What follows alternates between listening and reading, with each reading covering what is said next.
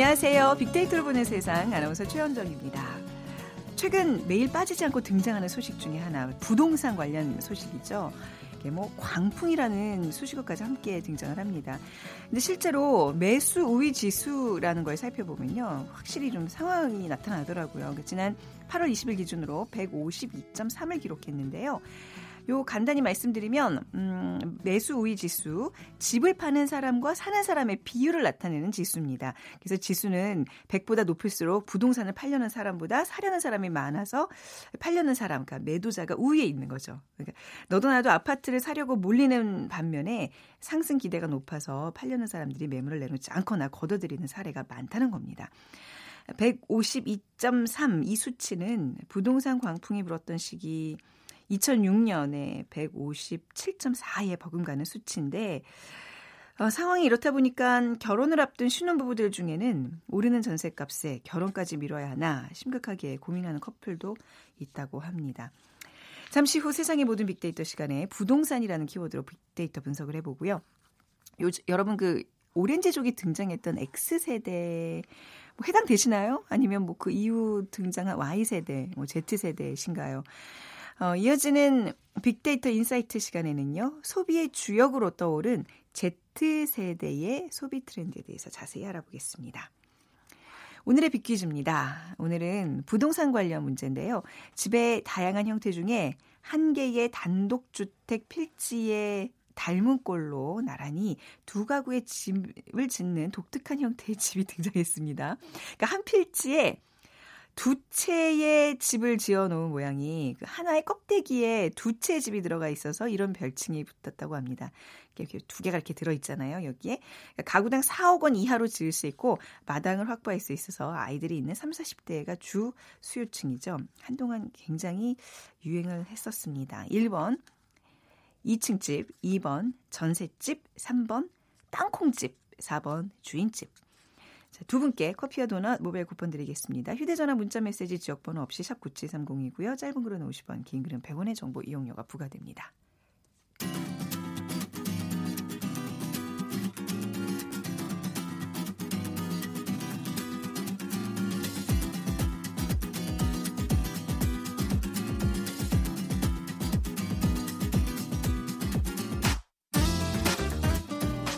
데이터는 시그널이다. KBS 일라디오 빅데이터로 보는 세상. 세상의 모든 빅데이터. 다음 소프트 최재원 이사와 함께하겠습니다. 어서 오세요. 네, 안녕하세요.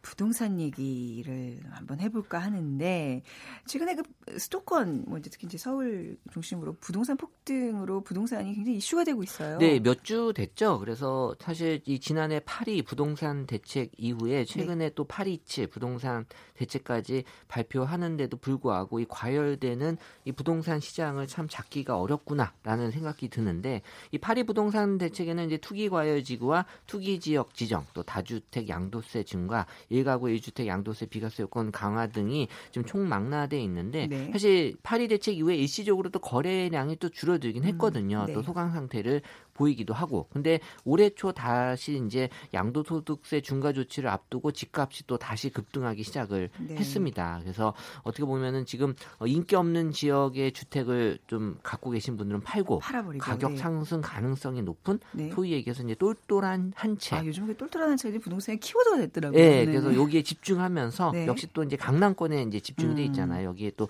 급등하는 그런 현상이 보여지고 있는데 어쨌든 이 부동산 시장이 지금 과열이 되면서 하면서 어, 정부가 8월 27일 날 아홉 곳의 규제 지역을 추가 대책 포함해서 예, 발표했. 있거든요. 네. 부동산 관련된 빅데이터의 언급량도 꾸준하게 좀 증가가 되고 있는데 어쨌든 이 과거 파리 부동산 대책으로 인해서 언급량이 음. 어, 높았다가 다시 이제 감소하는 추세를 보였거든요. 네. 그리고 이제 다시 부동산이 지난 5월 6만여 건을 좀 기록하면서 네. 부동산에 대한 언급량이 증가하기 시작을 했습니다. 5월부터예요. 음, 그러면서 어, 지금 어, 8월에는 10만 건 이상이 기록이 되면서 전월 대비 30% 가량 음. 언급량, 그러니까 관심도가 높아졌어요.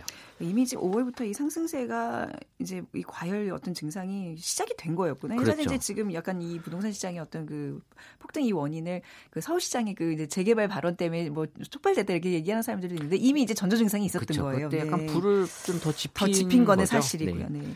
이 빅데이터상 나타나는 부동산에 대한 반응도 보겠습니다. 그러니까 빅데이터 상에서 이제 부동산에 대한 감성 분석을 좀 해보면 네.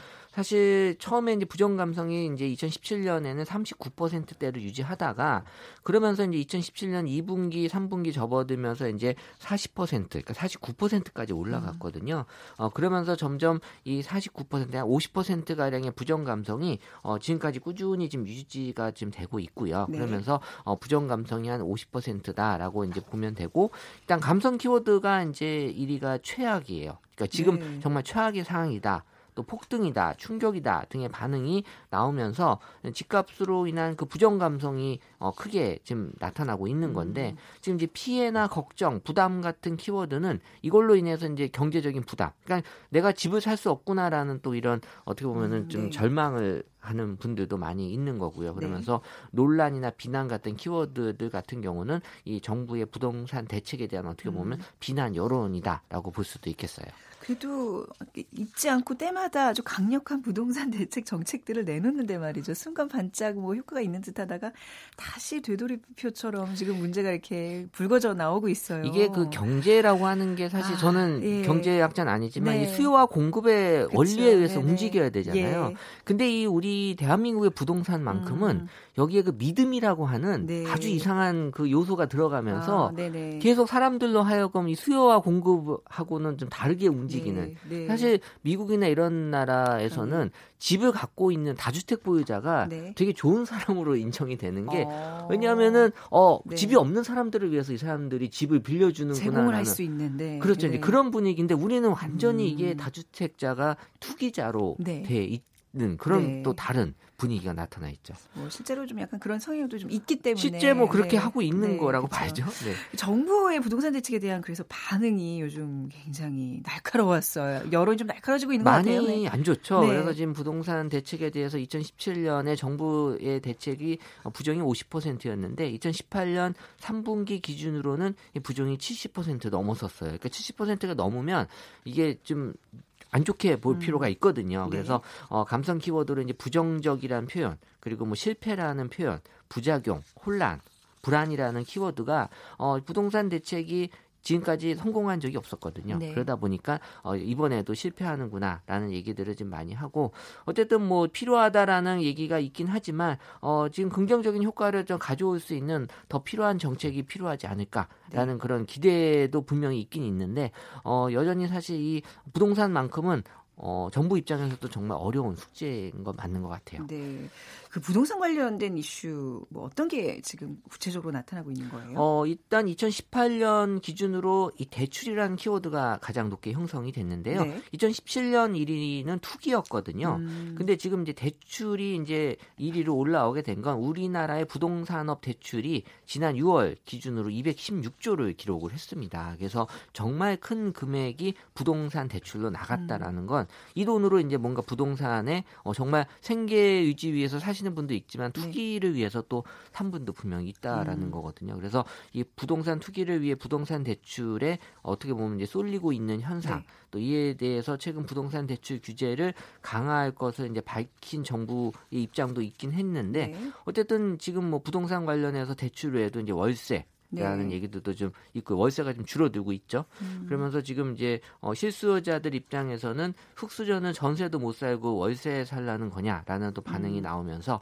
월세에 대한 언급이 이제 어, 더 안 좋게 이제 증가가 되고 있고 어쨌든 지금 분위기상으로는 어, 부정적인 키워드들이 너무 많아요. 네. 그러니까 이제 금리가 낮으니까 이제 자본들이 오갈 데가 없어서 자꾸 이제 부동산으로 몰린다. 그래서 이제 시장이 점점 과열되고 있다. 뭐 이렇게도 설명을 하는데 어떤 이유들이 또이 시장을 좀 과열시키는 요인들로 작용하고 있을까요? 그러니까 부동산이 과열되는 이유 사실 뭐 어, 뉴스나 미디어에서도 좀 많이 어, 언급이 되는데 이게 경제 원리에 의해서 지금 이제 저금리 기조가 형성이 되잖아요. 네. 그러면 이제 항상 그렇듯이 저금리에서는 이제 시중에 유동성 음. 자금이 많아지죠. 네. 그럼 이 유동성 자금이 이제 어느 한 곳으로 이제 움직일 텐데 지금 그게 마땅히 이제 투자처가 부동산밖에 음. 없다고 사람들이 믿고 있는 네. 거예요. 지금 증권 시장도 어떻게 보면 지금 분위기가 좋진 않거든요. 음. 그러다 보니까 이제 부동산으로 이 여유 자금들이 이제 투기가 집중이 되고 네. 그러면 이제 부동산이나 뭐 이 1위가 이제 부동산이 그래서 나오는 거고 2위가 이제 주식 그리고 이제 3위가 이제 사업이거든요. 그래서 네.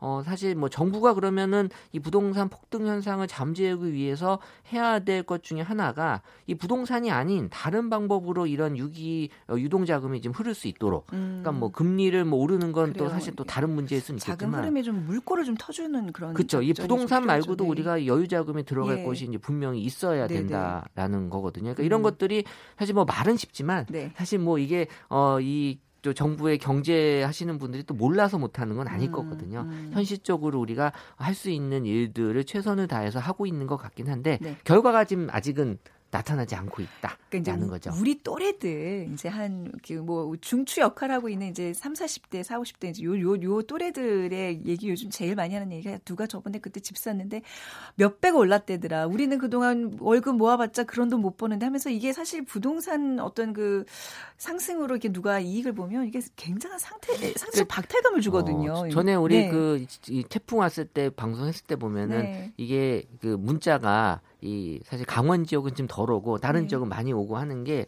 이 살아남은 사람들이 문자를 보내거든요.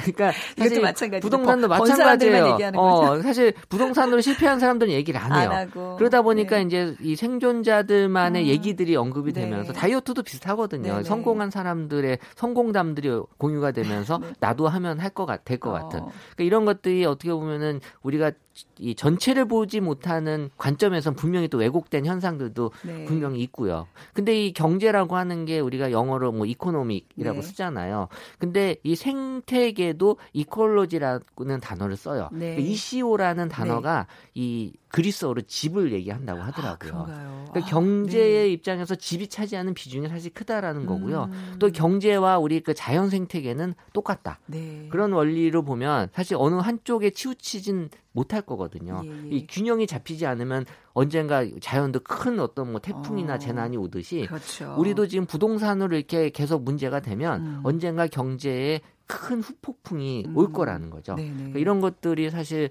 어 지금 뭔가 또 하시려고 하는 분들 보면 네네네. 어 잘 생각을 하고 움직여야 되지 않을까라는 네. 생각이 들어요. 사실. 아, 매번 이렇게 유식함을 이렇게 발휘해 주시는 우리 최재훈 이사님. 아, 시간이 좀 남았어요. 그래서 네. 네. 아니요, 시간 결코 남지 않았습니다. 네. 빅퀴즈 문제 부탁드릴게요. 네, 그 집의 다양한 형태 중에 한 개의 단독주택 필지에 담, 닮은 꼴로 나란히 두 가구의 집을 짓는 독특한 형태의 집이 있죠. 그러니까 하나의 껍데기에 두 채의 집이 들어가 있는 모양이어서 이런 그 별칭이 붙었는데요. 가구당 4억 원 이하로 집을 지을 수도 있고 마당을 확보할 수 있어서 아이들이 있는 3, 40대가 주 수요층이라고 합니다. 어, 1번 2층 집, 2번 전셋집, 3번 땅콩집, 4번 주인집. 네. 자, 정답 아시는 분들 저희 빅데이터로 보는 세상으로 지금 문자 보내주시기 바랍니다. 휴대전화 문자 메시지 지역번호 없이 샵 9730이고요. 짧은 글은 50원, 긴 글은 100원의 정보 이용료가 부과됩니다. 자, 다음 소프트 최재원 이사였습니다. 감사합니다. 네, 감사합니다.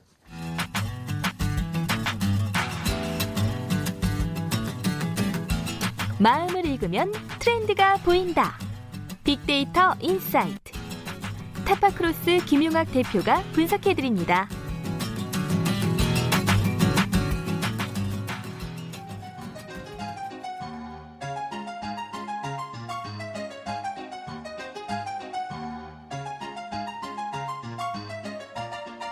대표님, 팀장님, 월요 회의 준비 다 됐습니다. 다들 오세요. 자, 그럼 이제 시작해 볼까요? 최 팀장, 오늘 주제가 뭔가요? 네, 예. 오늘은요. 세대별 마케팅 전략입니다. 자, 세대별로 우리 편안하게 얘기 좀 해볼까요? 어, 그럼 1인 방송 홍보에 역점을 두면 어떨까요? 1인 방송? 예. 아니, 여러 명이 나와서 해도 될까 말까 한데, 참, 1인 방송이 되겠어. 스케일 작게. 아. 팀장님, 요즘 1인 방송이 얼마나 인기인데요. 네, 맞아요. 뭐 아니면 요즘 중국의 파워블로거를 활용한 마케팅도 좋을 것 같고요. 음, 맞아요. 그리고 또 요즘 인플루언서라고 하는데요. SNS상에서 아주 강력한 파워를 내는 사람들 이라고 그 사람들인데 음. 활용하면 진짜 좋을 것 같아요. 인플루언서. 그럼 뭐나 같은 사람인가? 목소리 좀 크고 동네에서 반장 같은 거 하고 뭐 이런 사람들. 아, 팀장님. 아, 왜 그러세요, 진짜. 팀장님은 동네 주민 뭐 몇십 명이지만 이 인플루언서 파워블로거 한 명이면 전 세계 뭐 수백만 명이 SNS 상에서 정보를 듣고 움직이거든요. 어, 수백만 명? 네. 오. 우리 주민 다 합쳐도 33명인데. 아, 왜 그러세요? 완전 X세대 팀장님, 진짜. 아, 그래도 Y세대인 줄은 알았는데, X세대셨구나. 아니, 보세요. X세대가 뭐게 나빠? 어? 뭐, 나 사실 또 Y세대도 약간 끼어있어. 두 사람 뭐, 두 사람 뭐 Z세대라고 나 놀리는 거야? 아유, 아니에요. 저희 아빠도 X세대세요. 아버지가? 어, X세대 최 팀장, 흥분하지 아유, 마시고요. 참, 네. 오늘은 최천재가 아니고 최흥분 팀장이네요. 최근 마케팅 시장에서 열린 마음으로 해야 되겠죠. 요즘 소비 시장의 대세는 Z세대니까 우리 두 사람의 의견처럼 SNS를 활용한 마케팅을 한번 준비해 봅시다.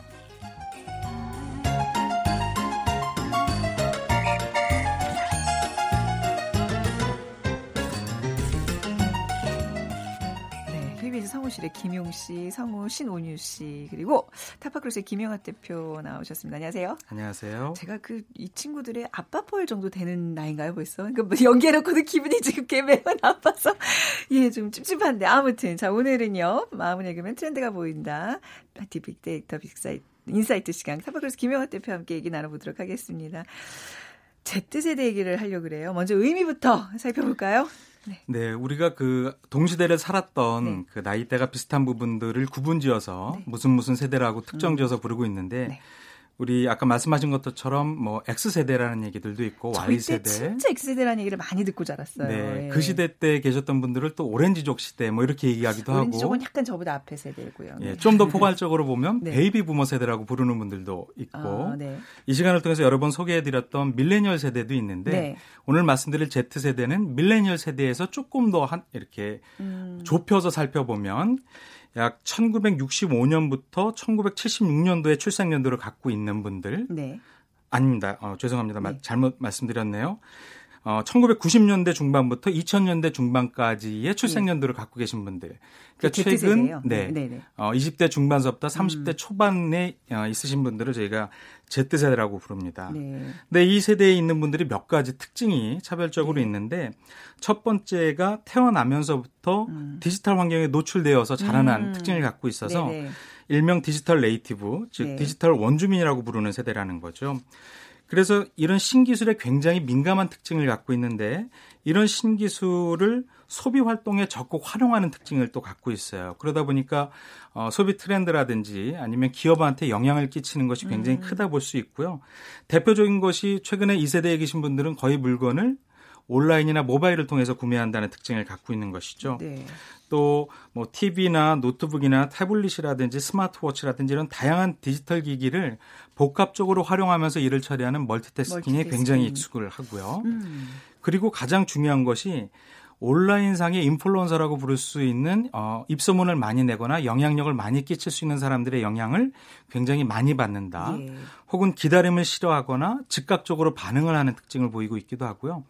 텍스트보다는 비주얼로 구성되어 있는 컨텐츠를 즐겨 소비합니다. 네. 아주 선호하는 경향이 짙어서 이런 것들이 일상생활뿐만 아니라 산업에도 소비에도 영향을 크게 끼치고 있죠. 지금 설명을 쭉 들어보니까 저는 분명히 이제 그 태생의 어떤 연도로 따지면 X세대인데 삶의 어떤 패턴은 굉장히 Z세대인데요? 네, 그러니까 저도 네. 굉장히 이른 어, X세대라고 네. 볼수 있는데 네. 이런 분들은 아날로그 디지털을 양쪽 어, 다 갖고 다 있어요. 그런데 사회생활을 네. 하시면서 네. 디지털 기기를 이용하지 않을 수 없으니까 네. Z세대 특질들로 음. 점차 확장이 되고 있죠. 네네, 네. 그런데 유년기 때는 그러지 않아서 네. 오히려 이렇게 40대나 50대 있는 분들한테는 70년대에 유행했던 콘텐츠들에 대한 향수가 짙어져서 예. 소비 트렌드 중에서 레트로라고 하는 복고 어. 트렌드의 영향이 크게 일어나는 네. 이유가 되고 있기도 하죠. 아, 또 X세대와는 또 그런, 그러니까 Z세대와는 또 다른 우리의 또 우리만의 또 문화와 소비 패턴이 있군요. 근데 그렇습니다. 대표님 이게 뭐 X, Y, Z세대 이게 우리나라에서만 통용되는 개념이 아니라 아. 해외에서도 이걸 쓰더라고요. 그렇습니다. 네. 전세적으로, 어. 세계적으로 비슷합니다. 왜냐하면 네.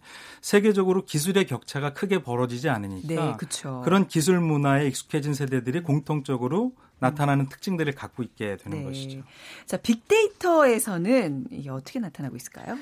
아까 Z세대는 디지털 기기와 함께 자라는 세대다라고 말씀을 드렸는데 디지털 네. 기기라는 건 이용하면 이용할수록 디지털화 되어 있는 데이터가 발생하고 축적되어진다는 의미일 겁니다. 그렇죠. 이런 어, 디지털 데이터 같은 경우는 생성 주기가 짧고 그 규모가 아날로그 시대하고는 비교가 되지 않을 정도로 굉장히 방대하거든요. 네. 그래서 이런 것들을 잘 mining, 즉 가공하면 음. 우리가 삶에 굉장히 중요한 효용성을 가져갈 수가 있게 됩니다. 빅데이터라는 게 사실 그런 거잖아요, 지금 그죠? 그렇습니다. 네. 그러니까 빅데이터를 생성시켜주는 가장 네. 큰 원인이 네. Z 세대의 성장이라고 볼 수도 있을 텐데요. 전 세계 인구 중에서 몇 명 정도가 SNS를 이용하고 있는지 혹시 아세요? 아, 한, 글쎄요. 저 통계로는 잘 모르겠는데요. 네. 네. 한 20억 명 정도가 SNS를 20억 즐겨 쓰고 있다고 네. 하고요. 이마켓이라는 기관에서 조사한 통계를 인용하면 2018년까지 SNS 이용자의 규모는 꾸준히 늘고 있습니다. 네. 2010년대 초반 같은 경우에는 어, 연평균 성장률이 118%였는데요. 최근에는 성장률은 조금 줄어들었지만 음. 그 인구가 네. 훨씬 더 기하급수적으로 커지고 있고요. 거의 대부분의 Z세대가 디지털 데이터들을 생성하다 보니까 음. 디, 디지털 데이터의 발생량은 훨씬 더 커지고 있습니다. 네. 어, 세계적인 여론조사 기관인 IDC의 발표에 따르면 이미 3년 전인 2015년도에 약 7.9 제타바이트라는 얘기가 있습니다. 음. 이게 어느 정도의 규모냐 하면 제타바이트요. 네, 예. 제타바이트라는 거 제타바이트라는 네. 거는 어 디지털 기기의 기준이라고 볼 수가 있을 아, 텐데요. 아, 예. 데이터의 척도라고 볼 수가 네, 있는 거죠. 네. 1 제타바이트가 미국 의회 도서관 인쇄물의 약 1억 배에 해당한다고 합니다. 네. 어, 연산해서 이렇게 상상을 해봐도 네, 사실 상상이 잘 안 되는 정도의 규모가 네. 계속 쌓이고 있는 것이죠. 네. 2010년도부터 2015년까지 5년 동안 음. 연평균 증가율이 약 552%입니다. 그러니까 네. 매년 천문학적인 정도의 양이 데이터가 생성이 되고 있는 겁니다. 네. 근데 어떤 종류의 데이터들이 생성되는지 이런 디지털 기기를 주로 이용하는 Z세대에 대한 이유를 빅데이터로 살펴보니까 네. 가장 높게 차지한 어, 비중이 새로움입니다. 즉, 새로움이요? 예, 디지털 오. 어. 기기를 자주 쓰는 이유가 네. 새로운 느낌이 좋아서 많이 네. 쓴다는 겁니다. 뭔가 더 이렇게 필요에 의한 그런 느낌의 어떤 단어들이 나올 줄 알았는데 새로운 좀 의외인데요. 네, 어. 그러니까 그만큼 기술 혁신에 대한 즐거움을 누리고 어. 있다라고 봐야 될 것이고요. 그러니까 이제는 그런 게 이제 즐거움이나 이런 게 좀 가미가 돼야 된다는 얘기예요. 그렇습니다. 네네. 필요한 뭐저 같은 세대한테도 디지털 기기가 굉장히 필요하죠. 저희는 필요해서 쓰는 거잖아요. 네. 즐거워서 새로워서 쓰는 게 아니잖아요. 맞습니다. 거기 에 대한 거부감이 오히려 있으면 있었지. 그렇죠. 네네. 그래서 필요하다라는 음. 의견은 3위에 해당을 했고요. 네. 두 번째가 바로 즐겁다라는 아. 거였습니다. 그러니까 정보 활용의 필요성 때문에 디지털 기기를 많이 쓰고 있기도 하겠지만 네. 새로운 기술이 적용되어 있는 디바이스라든지 아니면은 뭐 집안 내의 어떤 기기라든지 음. 업무 환경의 기기라든지 네. 이런 것들이 새로움의 연속이기 때문에 그것 자체에 굉장히 익숙해져 있다라고 볼 수가 있는 것일 것 같고요. 네 번째는 빠르다라는 거였고요. 네. 그러니까 이런 새롭고 즐겁고 필요하고 빠르다는 속성 때문에 음. Z세대는 디지털 기기를 환영하고 있고 네. 적극 이용하면서 일상을 보내고 있는 거죠. 아, 그러니까 정말 디지털 데이터를 생성을 하면서 소비하는 세대와 정말 그 소비에만 지금 급급하고 따라잡기 위해서 저게 좀 무던히 우리 애쓰는 세대들이잖아요. 그렇죠. 이렇게 좀 많은 차이를 지금 느끼고 있는데 자, 그럼 적어도 이제 기업들 입장에서는 우리 같은 자꾸 우리라 해서 죄송합니다. 이제 좀 어, 뭐 X나 Y 세 이런 세대들이 아닌 Z 세대들을 좀 잡아야 될 필요성이 있는 것 같네요. 예. 네, 저희 세대나 저희 윗세대 같은 네. 경우 경우는 대부분 상품이라든지 어떤 이미지를 TV나 인쇄물 같은 걸로 소비를 했습니다. 네, 네. 그러니까 TV 같은 경우 컨텐츠 시간이 길죠. 드라마 음. 같은 경우에도 뭐 1시간이고 광고도 최소한 15초에서 30초 그 이상이 되는 광고도 있을 수가 있었는데요. Z세대의 영향력이 커질수록 영상의 길이가 짧아지고 네. 색감은 훨씬 더 화려해지고 네. 컨텐츠는 자극적이고 네. 흥미로워졌습니다. 음. 왜냐하면 Z세대의 입맛에 들어야지만 음. 영향력이 커지니까요. 그러다 보니까 좀 전에 말씀드렸던 것처럼 TV 광고가 주류를 잃었던 시대의 컨텐츠들은 더 이상 익숙해지지 않고 뭐 광고 같은 경우도 5, 6초 정도로 네. 어, 줄여서 한다든지 아니면 영상도 굉장히 화려하게 나오고 어, 있습니다. 저희 때 그러니까 좀 예전 세대들의 어떤 정말 바람직한 감동을 주는 광고라는 거는 아주 노골적으로 이 물건 사세요가 아니라 왜 좀 돌려 돌려 이렇게 막 뭐 지구 애를 생각하고 뭐 자연 환경 생각 약간 그런 쪽이었는데 요즘은 네. 아주 그냥 지, 직관적인 어떤 표현을 해야지 이게 먹힌다는 얘기군요. 맞습니다. 네. 최근에 많은 소비자들 특히 어. Z세대 같은 경우에는 모바일 device를 통해서 예. 혹은 온라인에서 굉장히 짧은 영상 콘텐츠 안에서 예. 광고 어, 영상을 접하게 되죠. 그런데 조금이라도 지루하다라는 느낌을 받으면 어. 더 이상 거기 머무르지 않고 다른 것들을 클릭하게 되지 않습니까? 네. 그래서 전통적인 매체를 통해서 광고하던 것들이 최근에 네. 디지털 미디어를 쓸 수 있는 형태로 바뀌어서 광고를 하는데 음. 말씀하신 것처럼 직접적으로 호소하는 형태의 광고들이 있습니다. 네. 예를 들어서 한 음료 회사의 광고 같은 경우에는 술 먹고 힘들어하는 직장인의 등을 두드려주면서 그 출연자가 네. 회식이 잦아 힘들 테니까 내가 좋은 팁을 알려주마. 그러고 난 다음에 상품에 대한 광고가 나올 줄 알았는데 네. skip, skip하지 마라는 얘기가 나옵니다. 어, 건너뛰지 마. 건너뛰지 말라는 어, 얘기가 바로 나와서 네. 이 광고를 끝까지 봐달라는 호소를 직접적으로 하는 네. 형태도 있습니다. 네. 또 하나는 눈속임, 눈속임형도 있습니다. 이 얘기는 광고가 끝나지 않았는데도 눈속임을 하는 거예요. 어떻게 해요? 네. 본 광고는 이미 끝났으므로 skip 버튼을 누를 수 없습니다라고 얘기를 합니다. 사실 눌러도 되는 건데. 되는 건데 그래서 이거 약간 사기 아니에요, 근데. 맞습니다. 그런데 그 네. 뒤에 해당 광고의 영상이 쭉 이어지니까 소비자들은 음. 어, 누를 수 없으니까 광고를 본다라는 심리로 움직여져서 네. 하나의 영상 광고를 소비하는 형태도 있고요. 어, 극단적으로 짧아진 광고도 있는데 5초짜리입니다. 5초짜리에 뭘 담을 수 있어요? 근데? 네, 한 자동차 회사의 광고인데요. 예. 5초 동안에 이 자동차가 얼마나 빠르고 안전한지를 5초 안에 영상으로 다 보여주고 아. 5초 끝 마지막쯤에 네. 어, 메시지가 나오면서 어, 광고를 하게 되는 겁니다. 음. 뭐 예를 들어서 어, 굉장히 빠르다. 네. 이 자동차를 사면 속도감을 느낄 수 있다는 키워드가 1초도 안 되는 사이에 나가고 네. 나머지 영상은 어, 5초 안에서 예, 보여주는 거죠. 네. 그래서 소비자들은 충분한 정보를 음. 인식하게 되는 광고들이 나오게 되는 거죠. 이거는 근데 다 지금 공중파나 뭐 신문 지상의 광고로 할 수 없는 것들이잖아요. 그렇습니다. 그러니까 다 이제 이런 식의 어떤 정말 소비자, 그러니까 소비층을 겨냥한 광고들은 SNS에서 이루어진다는 얘기인가요? 그렇습니다. 어. Z세대는 아무래도 SNS라든지 네. 온라인 쪽에서 많이 일상을 음. 즐기기 때문에 네. 연속곡 같은 것들을 보는 어, 장년층, 노년층들에 집중되어 있는 광고는 아닌 거죠. 네. 아까 말씀드렸던 것처럼 대중한테 영향력이 큰 사람들이라면 많이 음. 알려진 분들이잖아요. 네네. 유명 톱스타라든지 인기인 같은 경우에는 TV에 적합한 형태였습니다. 그쵸. 그분들이 이렇게 커피 한 잔 마시면 그 커피 막 분위기 잡고 마시면 그게 이제 광고의 어떤 포인트였는데 맞습니다. 이젠 그렇게 하면 안 된다는 얘기죠. 그런데 그러니까 최근에 예, TV로 어, 아. 나오는 분들도 네. 어 저분은 연예인이 아닌 것 같은데 하는 분들이 네, 나오는 경우가 굉장히 많은데 그분들은 이미 Z세대에서는 굉장히 영향력이 있는 음. 온라인 혹은 그렇더라고요. 유튜브 같은 네. 어, 매체의 인플루언서고요. 네. 이런 분들이 TV로 음. 소비가 되고 시작한 것이죠. 네. 왜 그런 일이 벌어질 수 있냐 하면 SNS 시장에서는 1인 미디어 시장이 되었기 때문에 네. 누구라도 조, 자기의 얘기를 네. 전달할 수 있고 그거에 대한 어, 공감을 얻을 수가 있기 때문에 음. 예전하고는 환경이 굉장히 바뀌었다라고 볼 수 있습니다. 그 저번에 이, 저기 러시아 월드컵에서도 이제 타 방송사에는 그 저기 축구 전문 BJ로 1인 방송하는 그 친구가 나와서 있는데 그게 큰 히트를 쳤거든요. 맞습니다. 근데 저는 사실 처음엔 그게 이해가 안 갔어요. 네. 누구지? 저런 친구가 왜? 근데 어, 결과 보고 약간 내가 정말 구시대 인물이구나 느꼈던 네. 한 사례였습니다. 인플루언서로 네. 성공한 기업 하나의 예만 들어드린다면 네. 국내 한 면세점 같은 경우는 오픈한 지 한 달 만에 음. 300억 원이 넘는 매출을 올렸는데 네. 면세점이니까 세계 각국의 분들이 여기를 이용하게 되잖아요. 네. 그러니까 해당 현지에서 가장 영향력이 있는 인플루언서들을 섭외해서 광고를 했는데 이것이 굉장히 주요해서 큰 매출을 올린 사례가 있기도 합니다. Z세대들이 이제 앞으로 이 모든 소비나 무슨 사회나 뭐 정치 모든 걸 이끌어갈 세대들이잖아요. 이 세대들을 주목하지 않으면 기업들은 살아남을 수 없다. 오늘 이렇게 좀 맞, 정리를 할 수 있는 건가요? 맞습니다. 네. 빠르고 즉각적인 반응, 네. 지루함을 참지 못하는 특성들을 가미한 음. 마케팅 방법들을 고안한다면 네. Z세대는 머무는 게 아니라 향후에도 큰 소비 시장의 주력이 되기 때문에 네. 굉장히 집중할 필요가 있는 거죠. 저희 방송은 그냥 좀 아날로그스럽게 좀 구세대 우리 우리 또래들 좀 더 어르신들 좀 targeting으로 계속 나가겠습니다. 네. 네. 그건 우리 몫이 아닌 것으로 네. 좀 부담스러워요. 오늘 얘기 좀 듣고 보니까. 자, 타파크로스의 김영호 대표는 얘기 나눠봤습니다. 감사합니다. 감사합니다.